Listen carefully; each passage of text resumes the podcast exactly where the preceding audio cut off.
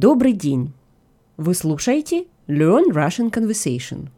Старый год почти завершился, а Новый год совсем рядом. Мы желаем вам в новом году успехов в изучении русского языка. Если вам нравится наш канал, поддержите нас комментариями и отзывами. Мы благодарим вас за вашу финансовую поддержку. Это делает нашу работу возможной. Подписывайтесь на наш канал на нашем веб-сайте store.lrcpodcast.ca. Привет, Виктор. Привет, Мария. Какая у тебя любимая сказка? Моя любимая сказка – это «Спящая красавица». Но это же не русская сказка. Совершенно верно. Это французская сказка. Написал ее Шарль Перро. А, но на самом деле ничего удивительного. Ты же знаешь, что я люблю все французское. Ну хорошо, а русская сказка какая у тебя? Ну, мне даже сейчас трудно сказать, но вот мне нравятся современные переложения каких-то русских сказочных сюжетов. В частности, мне нравится серия мультиков про трех богатырей. Я ее сейчас смотрю, но ну, а смотрю ее, потому что мои дети смотрят, и им тоже нравится. Смотри, вот современные мультики, да, современная интерпретация этих сказок, таких старых, которые обычно рассказываются тягучим, mm-hmm. медленным языком. Да.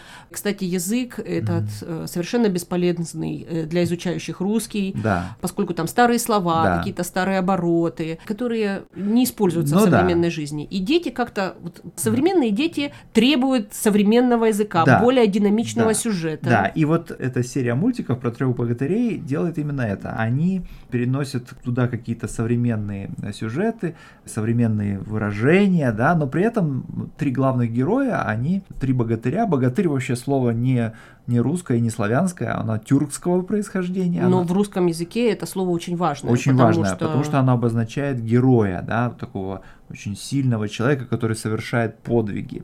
Каждый из этих трех богатырей интересен тем, что он воплощает в себе три части там, древнерусского общества. Ну, главный богатырь это Илья Муромец. Муромец это значит, что он из города Мурома, да. такой старинный э, русский город, который сейчас существует. Ну смотри, он крестьянин, да? Да, Илья Муромец, он воплощает собой христианство, и поэтому он самый главный, самый сильный, самый мощный, потому что каком-то смысле крестьянство это основа всего. Вот люди, которые живут на земле, которые кормят всех остальных, да, да которых больше всего вот да. в традиционном обществе. Да? Занимаются сельским хозяйством. Да, да. Вот они главные. Следующий это Добрыня Никитич. Да, Добрыня Никитич это тот, кто воплощает собой дворянство, то есть служилых людей, людей, которые служат князю. И Смотри, доб... Добрыня тут значит добрый. Добрый, да. А при этом Никитич, то есть потомок или сын Никиты, Дворяне это люди, которые помнят очень хорошо, от кого они происходят. Да, да? свою родословную. Родословную, это очень важно для них. Ну и э, третий, самый, наверное, интересный персонаж – это Алёша Попович.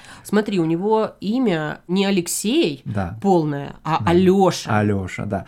Да, он Алёша, он самый молодой, смешной, немножко бестолковый, но и при этом он Попович, то есть он сын папа, и тем самым он как бы является воплощением духовенства. Угу. Да, то есть вот три части общества традиционного христианства, дворянства, духовенства. Ты сейчас говоришь, а мне приходит на ум другой мультик, гораздо более динамичный, современный, осовремененный, угу. да, сделанный более современным. Угу. Это Маша и Медведь. Вот сказка сама по себе очень медленная, очень размеренная, и там не очень много персонажей.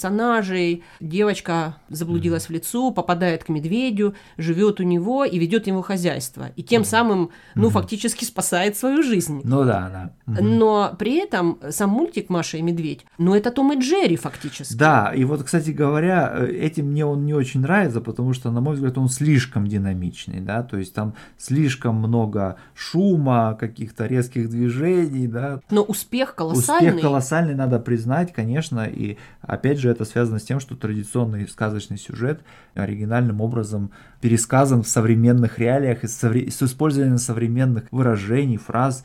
Ты знаешь, но после вот таких мультиков, после трех богатырей, mm-hmm. после мультика Маша и Медведь, дети читают сказки, или когда ты им читаешь сказки, mm-hmm. они гораздо более благосклонно mm-hmm. относятся к этому тексту, mm-hmm. и они слушают. Ну, а да. иначе можно наткнуться на то, что ребенку просто скучно, да, читать. Ну да, да. Когда он слушает эту сказку. Конечно, да. Но, с другой стороны, все-таки очень важно, да, читать сказки и делать так, чтобы дети в какой-то момент сами начинали читать.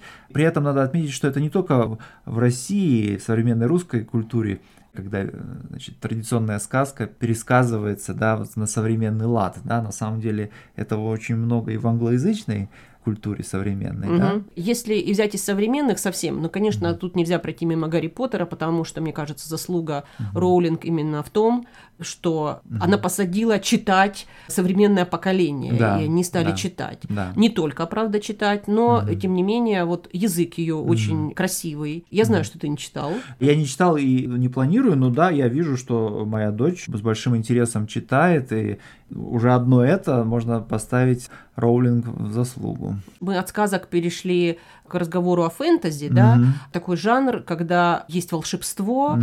есть сказочный сюжет, угу. то, чего не бывает в жизни, ну, да. но это то, что делает человека человеком, да, он же живет историями. Ну да, конечно. Ну и помимо Гарри Поттера, который более современный пример, да, вот такого произведения в жанре фэнтези, да, здесь можно также вспомнить Толкиена, да. Ну да, а... он профессор английской литературы был, угу.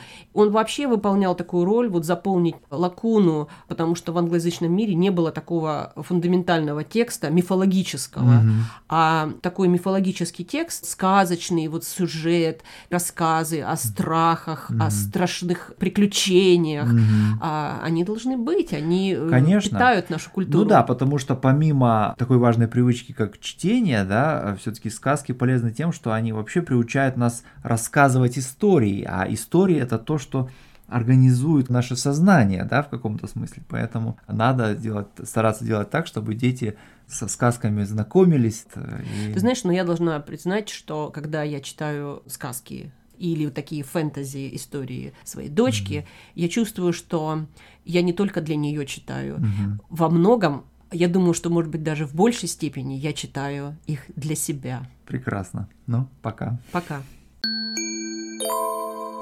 Это был настоящий разговорный русский на канале Learn Russian Conversation.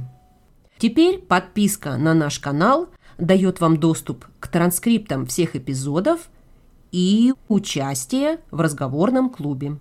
Для подписчиков нашего веб-сайта store.lrcpodcast.ca участие в нашем разговорном клубе бесплатно. А всех остальных мы приглашаем приобрести подписку. Все подробности на нашем веб-сайте 100.lrcpodcast.ca. На сегодня все. Пока. Пока.